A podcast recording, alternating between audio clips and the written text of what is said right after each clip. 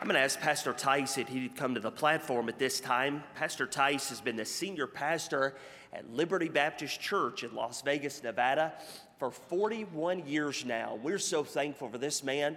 We're thankful for his stand once again for the Word of God. He does love young people and he is on our side. And I'm so thankful once again that he is able to be here with us today. Let's all stand and welcome Pastor Tice to the chapel service.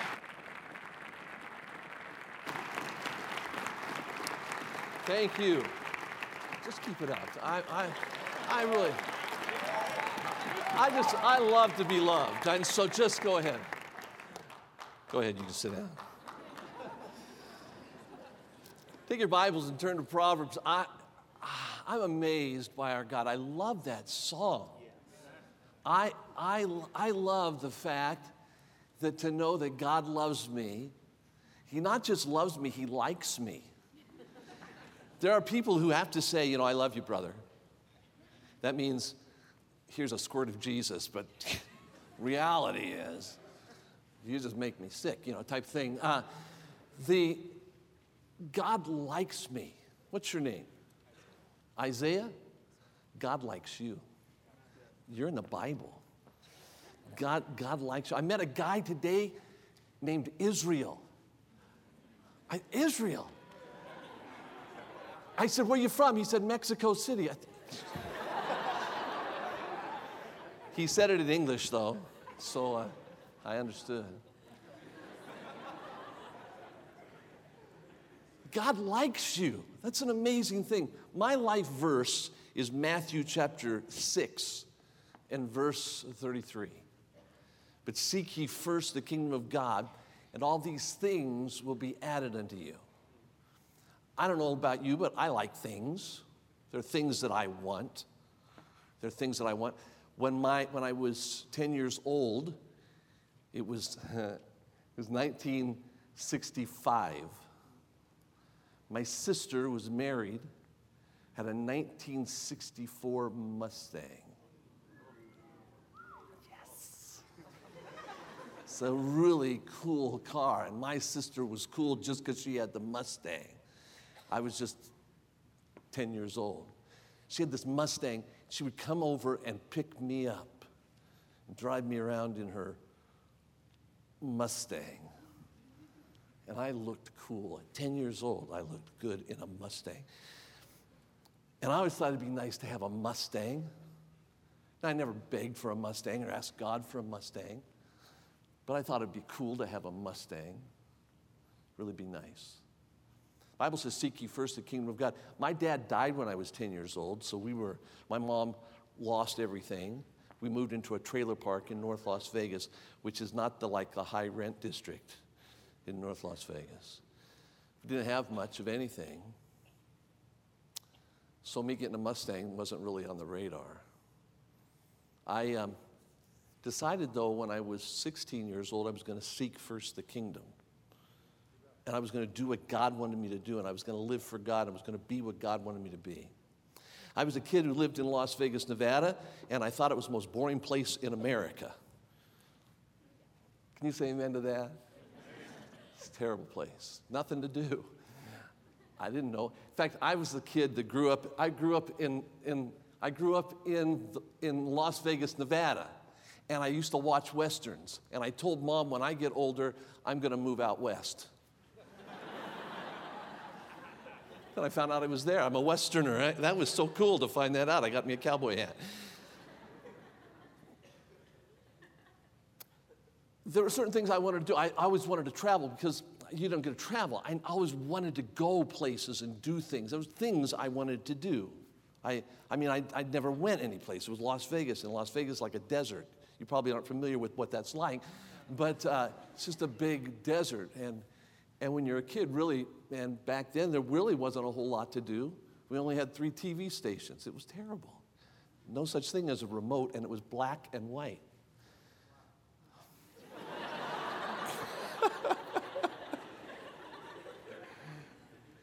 so I thought, man, I'd like to travel. I'd like to do some things. I always wanted to jump out of a parachute. Not a, out of a parachute, out of a plane with a parachute on. I always thought that would be a cool thing to do. I always wanted to go skydiving.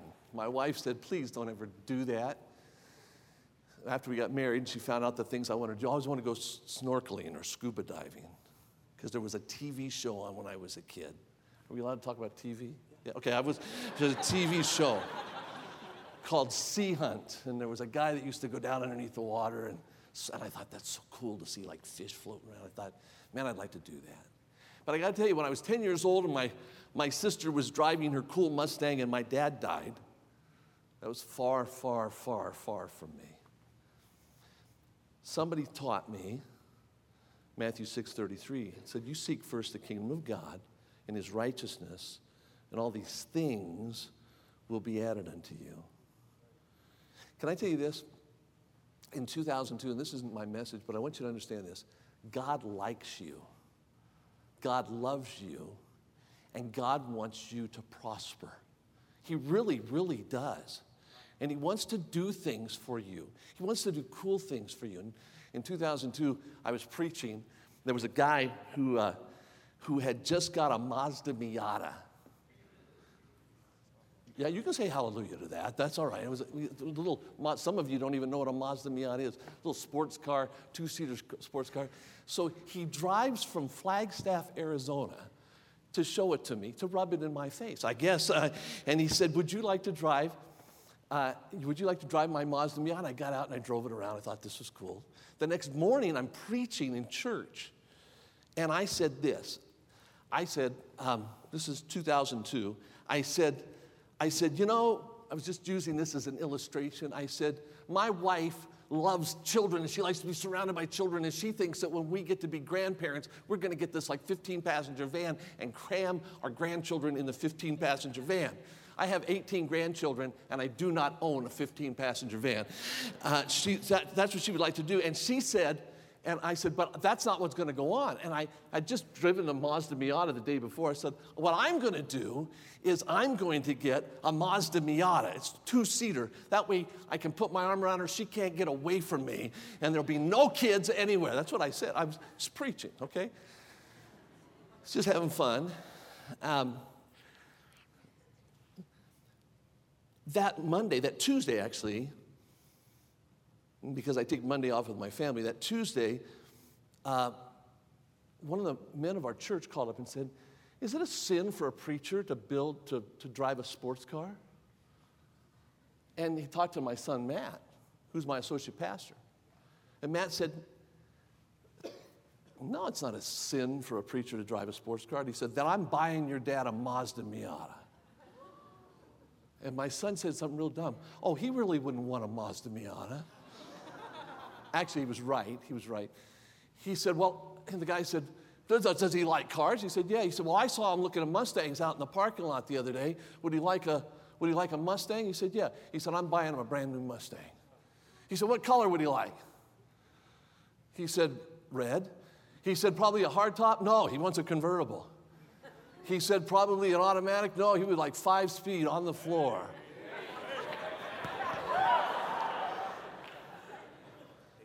he said, Well, I'm going to, don't tell your dad I'm going to buy him a car. A few weeks later, my, I, I come into my, to my um, office, and um, my son, I, I, I, was coming in late. I got in at 11 o'clock because I was taking my daughter down to get her driver's permit. Faith was getting her driver's permit. I have three daughters Faith, Hope, and Charity. That way I always have the fruit of the Spirit. And uh, so I took. Uh, Faith down to get her driver's permit, and uh, I came in late to the office. And when I walked in, Matt said, "We have, we have a, an appointment at three o'clock." I said, "I can't go to an appointment at three o'clock. I just got in. It's eleven o'clock. I can't." He said, "Oh, Dad, you won't want to miss this appointment." I said, "Where are we going?" He said, "Come here." So we got in the car. We drove down to the Ford dealership, and I walked in to the Ford dealership. And when I walked in, they gave, uh, they, they gave me the keys. They said, uh, Mr. Tice? They did not call me Dr. Tice. And they didn't refer to me as pastor, so I said, I'm leaving. Uh, no, they said, Mr. Tice, uh, this is the keys to your brand new Mustang. My, my, my brand new Mustang? My sister's Mustang was not a convertible. I, I got in that car and I thought, isn't this good? And you know what verse came to my mind? Seek first the kingdom of God and his righteousness, and all these things will be added unto you. God likes me. Can I tell you this? You may look at me and think, that guy's just almost perfect. I'm not. I've messed up so many things, I've done so many things wrong. I called a friend of mine who loves Mustangs, he's a well known evangelist. I said, Someone just bought me a brand new Mustang. He said, They bought you a Mustang? I said, Yeah. He said, There is no God. See, because God would have given it to him. He gave me a Mustang. I, I, I want you to know this. I, I'm just telling you this. My brother is 66 years old. My brother got involved in every type of wicked, vile sin you can imagine. My, my, uh, my dad was married and divorced about four times before he married my mother. My mother was married and divorced. All my brothers and sisters are married and divorced. I've been married to the same woman for 41 years. Can you say amen to that? You don't have to have sin continue in your life. I, um, my brother has a shriveled up body. He lays in a room in Las Vegas. Doesn't come out to see anything. It's a smoke filled room because he's still smoking. His, his, his liver is all shriveled up from drinking alcohol for so long. He's done drugs. He's done, he worked in a pornographic movie house, was involved in pornography, He's involved in everything. He's been married four or five times, and the woman he's living with now uh, is not his. Sounds like the woman in John 3 4. I have been all over the world. I sat down in a hallway yesterday and was looking at a map, and I thought, man, I've been there, I've been there, I've been there, I've been there. A kid who doesn't, didn't have anything. If uh, I was, anybody was voted most likely not to succeed, I would qualify. I didn't have anything. My brother sought his flesh and lived for his flesh, and he has absolutely nothing and has had a miserable, miserable life. My, um, I have had, I've been every, I just, everywhere I've ever wanted to be. I, and I have opportunities to go anywhere I ever want to go. I have to say no. No, can't. No, I, I can't do that. And I'm thinking, I want to do that, but I don't have time to do that. I can't do that. I've been to Fiji. I've been, this year, I went up to Winnipeg, Ontario. You know, I thought it would be cool to walk through a, an ice house one time. I watched Frozen.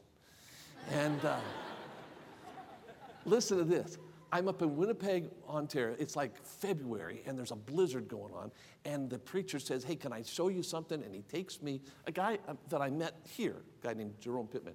He's pastoring up there now, like the second or third largest church in Canada. So he said, he said, he said, I want to take you someplace. He took me down to this place. There's an ice castle down there. I said, an ice castle, how cool. I'm gonna, I want to go through. And my wife said, my wife said, Oh, you're not going to make them pay? I said, If they want to. And uh, I said, I want to go in that ice castle. They said, Okay. And they bought me a ticket to go in. My wife said, Oh, I don't really want to go in. They didn't want to really go in. So I walk in. When I walked in, no kidding, when I walked in, I did not know that in Winnipeg that week, that week, uh, Disney's Ice Capades was there, right? Featuring Frozen, okay? So, no kidding. I walk in, I walk into this ice castle. As I'm walking into this ice castle, it's so, so cool. I'm thinking, this is just amazing. Because I like, I like fun things. You know who comes walking out of the ice castle? Elsa and Anna. I said, I know you. I said, let me get my phone out. We got a picture. My grandkids are going to love this. I met Elsa and Anna in an ice castle. I was in Frozen. Went down to, uh, Went down to preach in a conference. Somebody invited me to preach in Acapulco. I said, let me think about it, okay. Went down to preach at a conference um, uh, uh, in, in, in uh, Acapulco. I thought if I'm going to go to Acapulco, I'm at least going to put my toe in Acapulco Bay. But they had meeting after meeting after meeting. I was the speaker, right? And then afterwards, I thought, okay, there's a five hour break. I'm five hour break, and I'm going to take five hours and I'm going to go out to Acapulco Bay. And so I'm going to go out to Acapulco Bay. And as I go out to Acapulco Bay, as I'm heading out, the director of the mission said, Brother Tice, would you be willing to set in on our executive board meeting? After all, you know, when they do that, after all, we brought you down here, we paid your way, we did all this for you, and look at what we've done. Would you be willing to? Of course not. I'm going out to Acapulco Bay. You can't do that. I said, Yes. I said, How long will it be? Uh, uh, he said, he said, Oh, just a few minutes. Mission directors lie. he said, oh, just a few minutes. I said, okay. So I said, wait, I, I, I want to make a long story short, okay? He's, uh, I wound up sitting in there, I only had two hours. I said, I don't care. I'm going down to Acapulco Bay. My wife said, You're not, you're not, by the time you get up to the top place where they got you and then come back down, you only have like an hour and a half. I said, I don't care. I'm not coming to Acapulco and not put my foot in Acapulco Bay. And I mean, you look out the window, there's a big dolphin swimming pool uh, down there, and there's all sorts of stuff. And so I, th- I, and then you walk past that and you go out through a gate and you, there's the bay. It's right there. So I, I said, and I went out there and I, I saw, I looked out the window and I saw people parasailing. And I thought, well, that'd be great. So I walk out there. When I walk out there, a, a college group, that a singing group, came up to me and said, Hey, Dr. Tice, Dr. Tice, hey, would you like to go parasailing? I said, Would I like to go parasailing? Yeah, I would love to, but man, I only, I mean, look at the line over there. And I, I mean, I can't do the line, uh, and I don't, I don't have any cash with me. They said, That's okay. We bought you a ticket and we can put you at the front of the line. I said, You can? They said, Yeah. Only thing is, you have to, uh, you have to allow us to videotape you. I don't know if they wanted to videotape my death or what. And so uh, I said, Sure. So they, they hooked. They, I, I, said, they, I said, Really? They took me up to the front line and they, they said something in Spanish to the guy. And I, they said, Yeah. I said, uh, he said, You want to fly? He said something to me. I said, See. And, uh, and so uh, they, they put the thing on, they, they, they, they, uh, they strapped me in, and then I realized this is really going to happen. Now, I've watched people parasail before, and, and, and they do that. You start off on the back of the boat. They said that's not what happens here. Now, they're not talking to me, they're just doing this kind of thing and saying words that I don't understand. But I'm figuring out what's happening. There's a roll of, uh, of there's a cord, ski rope here, and it's all round, wound up. And they, and I'm on one side of that, and the boat's on the other side. But the boat's way out there in the water. I'm way back on the beach. They said, This is what you, uh, they, this, this, is what I figured out. They said, you, What you're going to do is that rope's going to start un, un, unwrapping. That things, and then when that comes, when it gets taut, you run and you run towards the beach. And when you get to the beach, by the time you get to the beach, you should hope that you're up in the air by then. okay? So they took the thing. Uh, so I said, okay. And he said, he gave me some instruction about how to get down and pull this cord and do that. And so I said, okay, okay. So I'm thinking, now, now you're committed, right? Now I'm doing this thing, and I thought, oh, always wanted to be up in a parachute. I didn't like the idea of jumping out of the plane. I don't have to. I've just got to run to the beach. And so I, I, I put this thing on, and uh, I'm standing there, and and here it goes. The, the, the, boat's going. I'm thinking, this is it. This is commitment time. Boom, boom, boom, boom, boom, boom, boom. And it taunt, and I'm running, I run, and I ran, and I ran. And right about the time that my feet were supposed to hit the water, they didn't hit the water. I walked on water like Jesus. it was great. And I took off, and I, I parasailed all around Acapulco Bay. It was so cool. You say, why are you telling this? I wouldn't even plan on saying any of this today. I got to tell you, God has taken care of a poor, dumb kid. A poor, dumb kid who realizes he's a poor, dumb kid. a kid that should be, by all rights, a drug addict living a miserable life, having been married and divorced and have my life totally messed up because, uh, because that's where I was headed. But somebody taught me to seek first the kingdom of God. I didn't seek going to on a, riding on a parachute. I didn't seek. I've, I've gone snorkeling, by the way. I've, I didn't seek that. I didn't seek. I, I, this year I went, I went swimming with dolphins in Hawaii. I got to swim with Flipper. Uh, I, uh, things I always thought would be a fun thing to do. God just let me do that. You know why? Because He likes me. Hey, um, Cherish, come over here.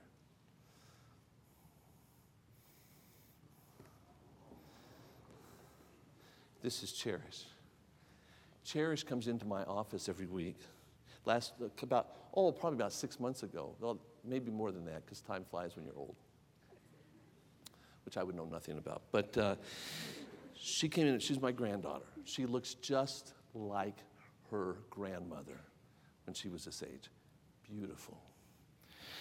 Cherish, uh, Cherish comes in my office. Cherish can ask me for anything.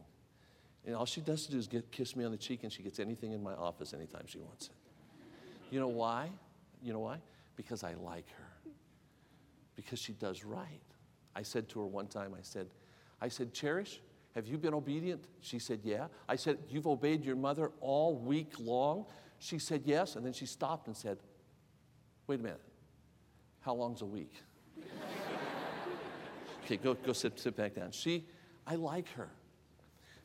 Not because she's perfect, because she's my granddaughter, because she's mine. I love her. I love her brother, her brother Lincoln. My, her brother Lincoln is like the little fireball in our house. We got several of them, but her brother Lincoln came up to me one day. He said, Grandpa, I have a question. I said, What's that? And he came up, I said, Come here. I said, What's that? He said, Why are you so fat?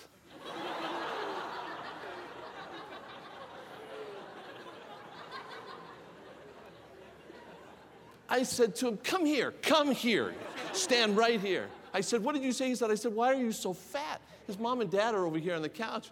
And they said, You're going to get a spanking for that. I said, No, wait, wait, wait. No, they didn't say spanking. They meant time out. They said time out. That's code word for you're going to get it. And so I said, uh, You're going to get time out. I said, No, no, no, wait. No. I said, You come here. I said, I want to teach you something. I said, You know what's going to happen to you when you get older? What? I said, You're going to get fat you're going to get so fat. And I said, somebody's going to come. He said, I said, somebody's going to come up to you and they're going to say to you, hey, fatso. That's what they're going to call you. They're going to call you fatso. I said, you know why? The Bible says, be not deceived. God is not mocked. Whatsoever a man soweth, that shall he also reap. and I said, so somebody's going to come up and call you fatso. He said, really? I said, yeah. He said, grandpa? I said, what? He said, who did you call fat?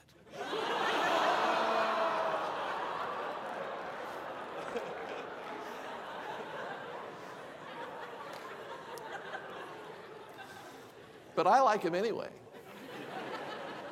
and the reason I like him is because he's my grandson. I just like him. I like him. So, having said all that, I want you to know this that God wants you to succeed. Matthew 6:33 says, "Seek first the kingdom of God." Lincoln is an answer to my prayer. Cherish is an answer to my prayer. I always wanted to, because I did not have a family growing up, I always wanted to have a good family. I always wanted to have children and grandchildren. I wanted that. I wanted to have what I have. There were things I wanted to do, and God's allowed me to do those things. But things I wanted to have, and God's allowed me to have those things. But it's because I sought first the kingdom. I want you to understand this. And, I, and by the way, I say that with, with understanding this. I am totally incomplete. I, I, I, I put myself on the ground every morning and I tell the Lord I recognize I deserve nothing but hell. We need to understand that. I, I, I'm just telling you, God likes you. God wants you to succeed.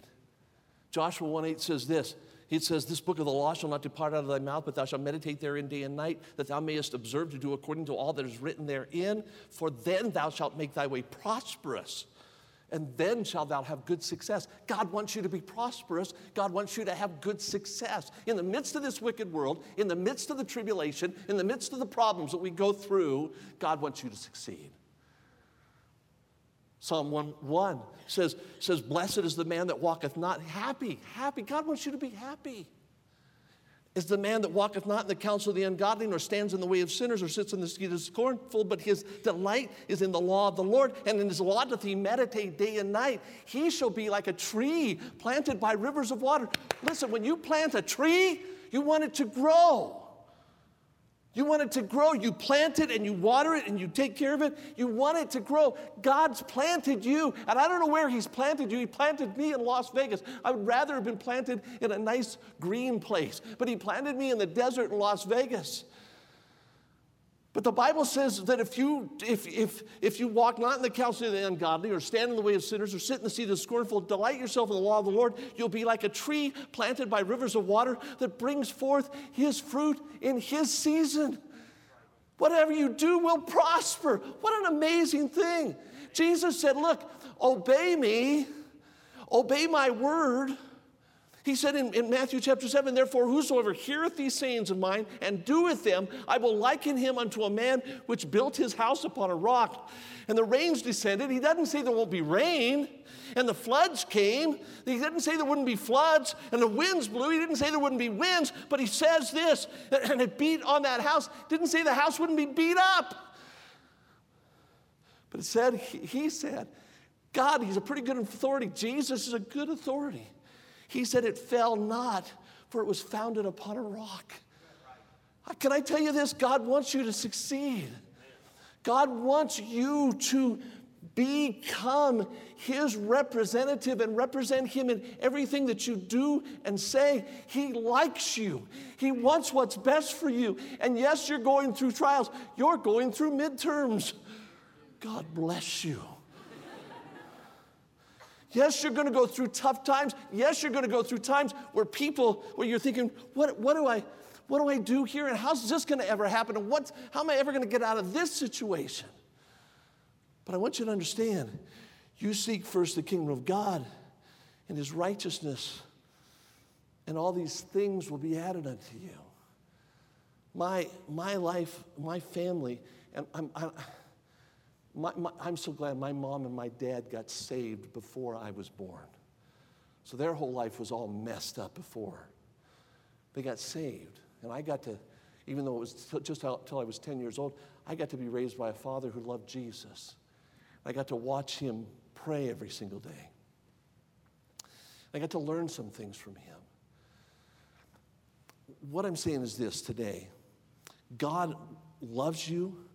God even likes you, and God wants you to succeed and become and become all that, that He's put in your heart to become. When you delight yourself in Him, the desires you have in your heart will be desires that are given from you that He wants you to see fulfilled in your life. He wants you to be successful. But I want you to understand on the flip side of that, there is a demon that hates you that's assigned to you. Satan is limited. But there are de- maybe there may be two demons, I don't know, but they hate you. They hate you because you were created in the image and likeness of God, and when you got saved, you were recreated according to 2 Corinthians 5:17. You became a new creature. You became the creature God intended Adam and Eve to be. The Spirit of God came to move inside of you, and He lives in you. And Jesus said this in John uh, 13, 14, 15, and 16. He said it over and over again. When He comes, I'm going to come with him. So Jesus lives in you. God the Father lives inside of you. The Holy Spirit lives inside of you. You've got the power of God resting in you. And Satan hates your guts because he, you were created in the image and likeness of God. And that's what he wanted. He said, I want to be like the Most High God. And God said, That's not your position. You'll be cast down to hell. So he hates you. And though he can't be with you, he sends demons. There are spirits, evil spirits, that are out to destroy you. And they don't want you to succeed because, and it's, listen, it's really not all about you, it's all about their hatred of God. They don't want God's plan to succeed. And God's plan is God's glory in you and other people seeing Jesus Christ in you. He doesn't want that. So he throws temptation your way. He throws temptation your way in several different fashions. He places things in your life that God hates, that he knows that he knows will destroy your ability to represent him. Let me I told you to turn to Proverbs. We're going to get there right now. I want you to look at this. Proverbs chapter 27, here's the, the, the thing, the number one thing that I have seen in 41 years of ministry that I have seen that destroys young people it's immorality. The Bible says this in, in Proverbs chapter 6. It says, verse 27 Can a man take fire into his bosom and his clothes not be burned? Can one go upon hot coals and his feet not be burned? The answer, of course, is no.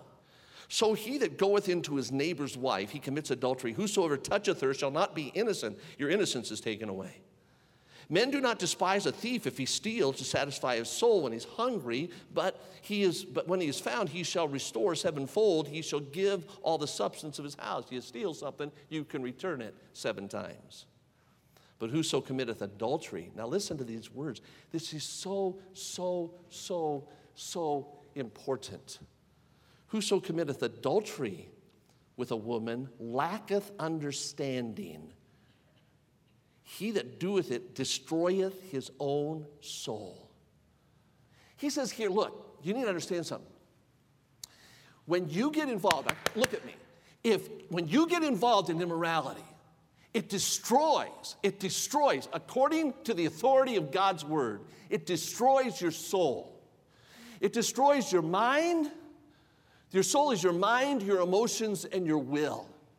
Your mind is your thinking processes. Somebody gets involved in adultery, somebody gets involved in immorality, somebody gets involved in pornography. Now, listen to me, young people. We, when I was a kid, you had to sneak into a drugstore, go up to the magazine rack, and try and find pornography. But today, you're carrying it around in your pocket. You're carrying it around in your purse. It's right there and you know you can access it anytime, and Satan has made it available to you. Because he knows when you get involved in adultery, and by the way, let me say this you say pornography, that's not adultery.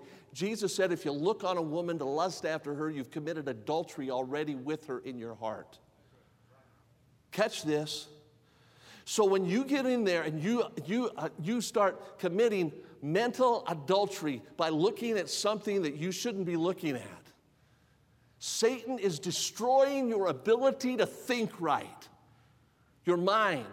It's also your soul is your emotions. It is destroying your ability to emote right, to show emotion.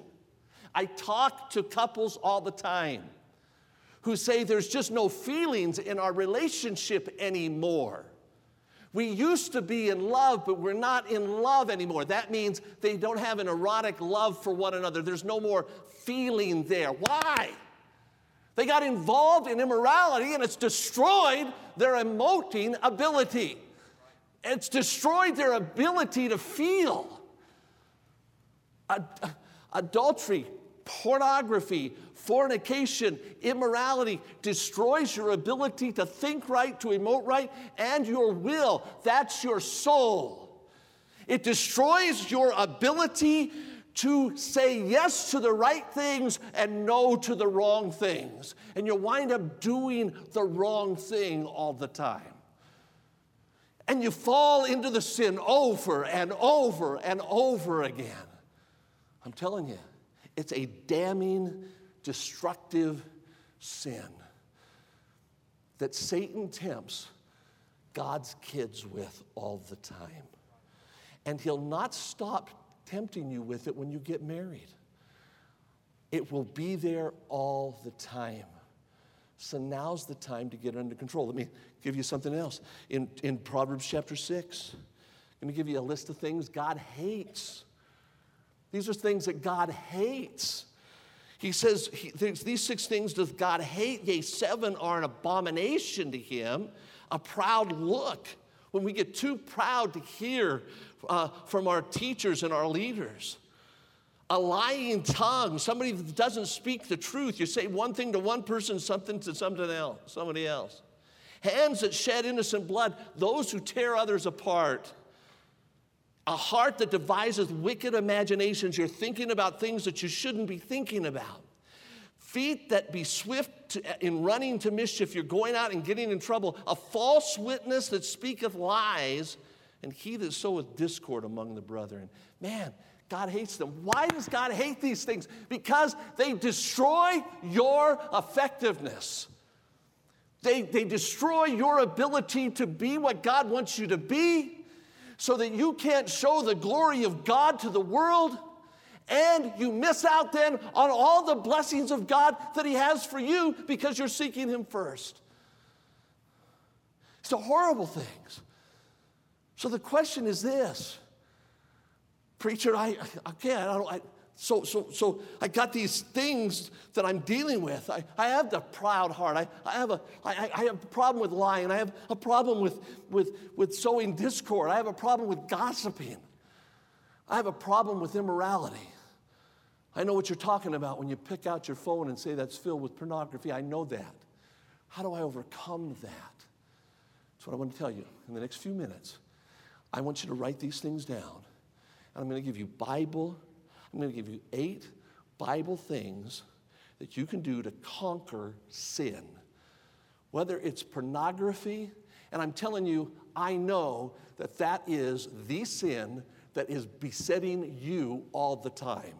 Satan has made it absolutely available to you all the time because he knows what your flesh desires. When you were, when you were 13 years old, or around that age, you naturally began, God placed within you a desire for the opposite sex. There's nothing wrong with that desire. A guy said, said, uh, said, pray that I won't have the desire. No, that's not right. You want to have the desire. What you want to do is learn how to control your vessel. The Bible tells us in, in 1 Thessalonians, and I don't have time to get into that today, but in 1 Thessalonians, the Bible says God wants us to learn how to possess our vessels. Why? Because as a young man, as a young woman, single, if you learn how to possess your vessels while you're young, that is, control it, when you're married and you're 35 years old and some flirt comes up and starts flirt with you, you're not going to do the wrong thing because you learned as a young person how to control your vessel when you're 40 years old and you've been married and you got three kids and you're and, and, and you're tempted to look at pornography, you're going to say no because you'll learn how to control your vessel. And God wants you to learn, to learn that control. Now, how do I control my vessel? How do I, how do I conquer sin? I'm going to give you several things. Number one, number one, realize the consequences of it. The reason I read to you this passage that I read to you about immorality is this I want you to understand there are consequences for sin. If you want to conquer sin in your life, you've got to get serious about it and understand. Look, you know that the Bible talks about everything the world talks about. God talks about homosexuality, God talks about bestiality. God talks about adultery. God talks about polygamy. God talks about all those things the difference between God speaking about it and Playboy magazine talking about it is that Playboy makes it look lovely and God shows you the consequences. Say amen to that. When you're in the Bible, God shows you the consequences. I got, almost got myself in trouble. I was doing some research because I was going to preach against the Playboy philosophy of this world. And you know, you can go on Google and you can search anything. So I thought, I thought, I'm sitting in my office and I'm thinking, oh, when was it that Hugh Hefner started the Playboy thing? Let me check that out on Google. And I started putting in Playboy. I thought, what an idiot I am. Can you imagine what would have popped up? I went and told my wife, I said, honey, I almost did something stupid. She said, you almost did. I want you to understand this. Satan uses, uh, will use anything to destroy you. He will use immorality to destroy your effectiveness and you receiving the blessings of God. So you need to realize the consequences. Think about the consequences. Look, here's the deal. You, you watch a, you, they don't have TV commercials, but you, you hear people or you see any kinds of ads about cigarette smoking, and it's always just a, you know, pleasant thing. They don't tell you the consequences. Somebody said smoking won't send you to hell, but it'll make you smell like you've been there. They don't tell you the consequences. A person drinking and having a good time with his friends, and even Christians today. It's so sad. It's so sad. Christians talk about drinking. Oh, you know, the, well, the Bible, does the Bible say? And there's all this debate, even in fundamental churches, about whether or not it's all right to drink. Can I tell you this? Can I tell you this? Once you've gone into a, to, a, to a hospital bed and you've seen a baby beat to death by a guy that was a really nice guy until he drank, you'll understand that it's not good. And the Bible does still say something like about um, it being a mocker and being raging, and whosoever is deceived thereby is not wise. There's a lot said in the, in the negative about wine. I don't even have to be a great Bible scholar or a historian to understand that, that, that I have options, maybe even that the people in Bible times didn't have. So I can drink Welch's grape juice because Dr. Welch created grape juice, and I don't have to worry about it fermenting. What I'm saying is this the devil always talks about the pleasure of sin, but he never tells you about the consequences. Think about the consequences of sin. Number one, realize the, the consequences of sin. Number two, confess your sin. As long as you're saying, well, I don't think there's anything really that bad. Well, I wasn't, I was just looking, I wasn't, I wasn't touching, I, I that, this really wasn't the same. And even some of you sitting here today, right now, the devil is saying, that's, that's talking about physical adultery, and that's not talking about the same, all that stuff. There's all sorts of lies that the devil will tell you. I'm just telling you, why don't you just confess it as sin? God, this is wrong. It is wrong. Can I tell you that the Bible says this in 1 Timothy that in the, in the last days there will be seducing spirits?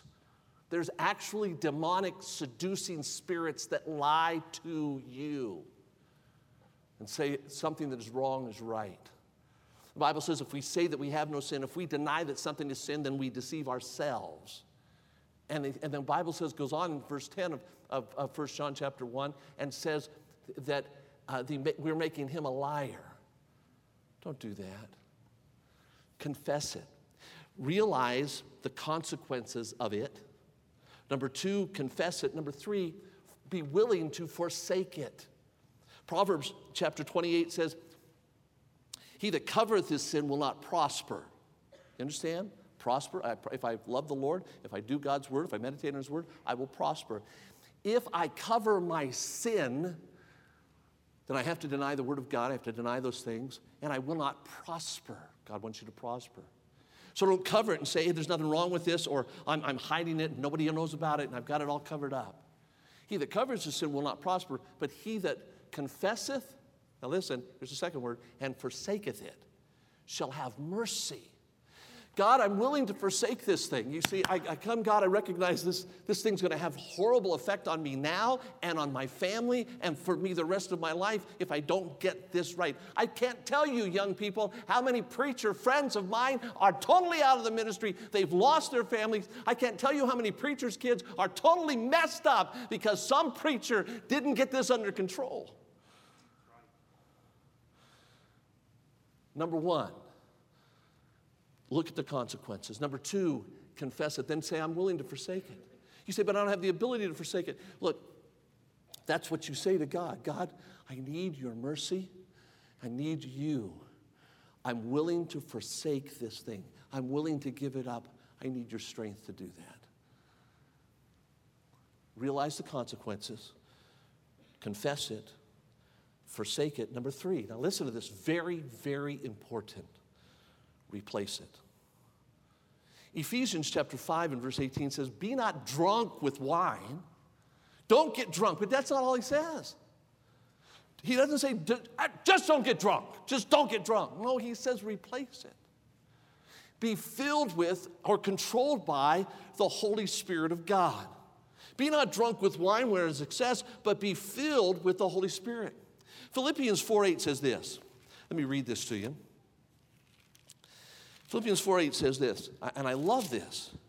It says, Finally, brethren, whatsoever things are true, whatsoever things are honest, whatsoever things are just, whatsoever things are pure, whatsoever things are lovely, whatsoever things are of good report, if there be any virtue or any praise, think on these things. You need a paradigm shift. You need to change what you think about. I like hot fudge sundaes. I like hot fudge sundaes. I'm doing fine till I'm driving down the interstate and a Dairy Queen commercial comes on a billboard. You know, hot fudge sundaes are amazing. Hot fudge sundaes with caramel drool drips in them are, are oh, like that's of God, I think. I'm, uh, I like hot fudge sundaes, but as long as I don't think about them, I'm okay.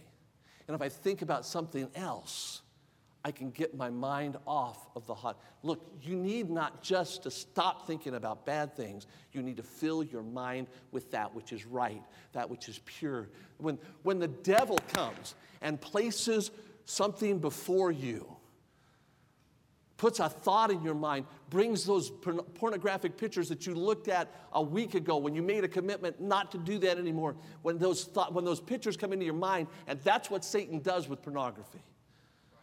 He's, he puts that picture in your mind, he brings it back and brings it back and brings it back. What you need to do is say, Lord, I, Lord, the, the, the, it's so good. The Bible is so good. James says this. It says, submit yourself to God. It's as though Satan is here and God is here. And you're facing this, this test. You're, you're facing this temptation. What do you do? Here's the key I submit myself to God. God, I want you. I want to think on something pure and right and holy. I submit myself to God. When I do that, it's as though I, the, the very act of submitting myself to God is resisting the devil. Resisting the devil is not saying, okay, let's, oh, oh, I'm just, that's not it. The idea is, as I submit myself to God, the very action of submitting myself to God is resisting the devil. And when I, when I do that, you see, I'm standing between God and the devil. As I submit myself to God, I get out of the way, and God can punch the devil in the face which you can't do. So what I do is I, I, I, I, I replace my, the, the bad thoughts. You have to do that. Whether you're in class and you know the devil can put anything in your mind at any time. Lord, I want to think about you. Take the picture of Calvary, put it in your mind, and say, Thank you, Jesus, for the blood that you shed for me. Thank you for loving me. Hear God say, Father, forgive them for they know not what they do. Look at the love of Jesus Christ as he looks at the thief and says, Today thou shalt be with me in paradise.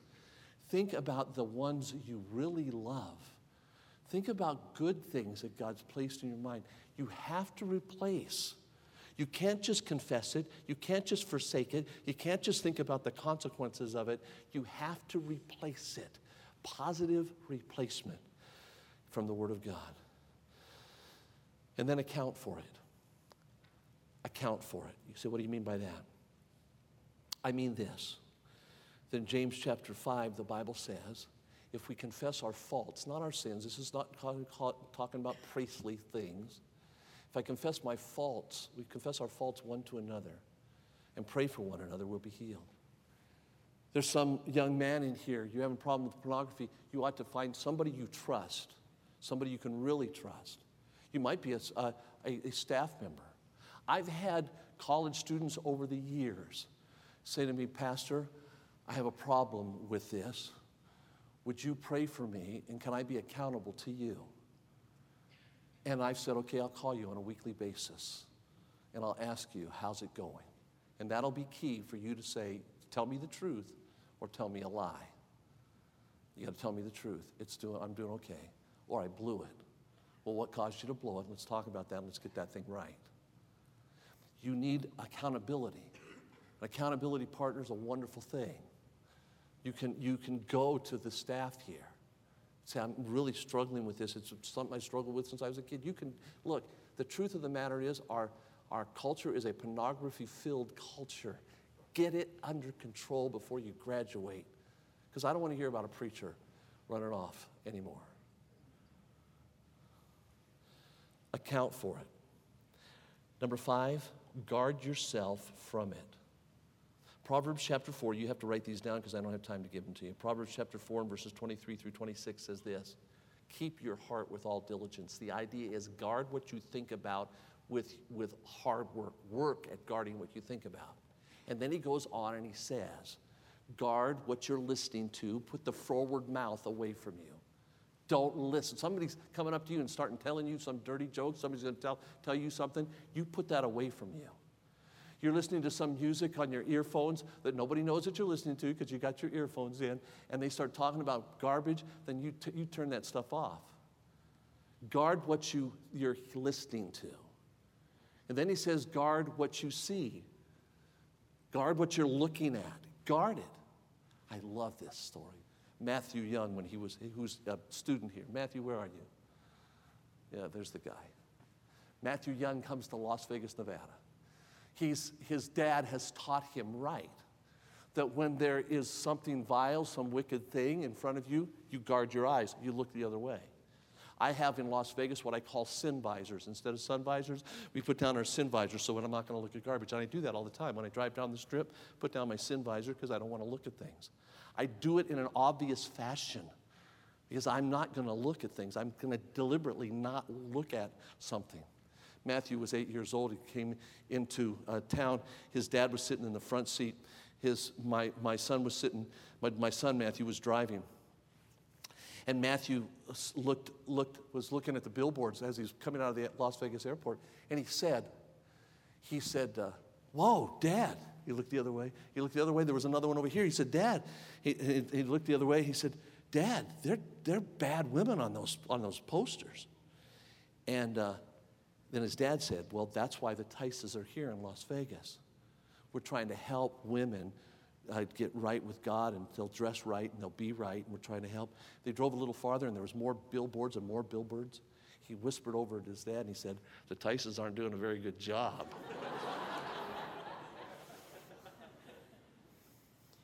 little creep. Uh, guard yourself from it. You guard yourself. Guard what you're listening to, guard what you're watching, and guard where you're going. It says, put, make your street, feet go straight forward. Guard where you go.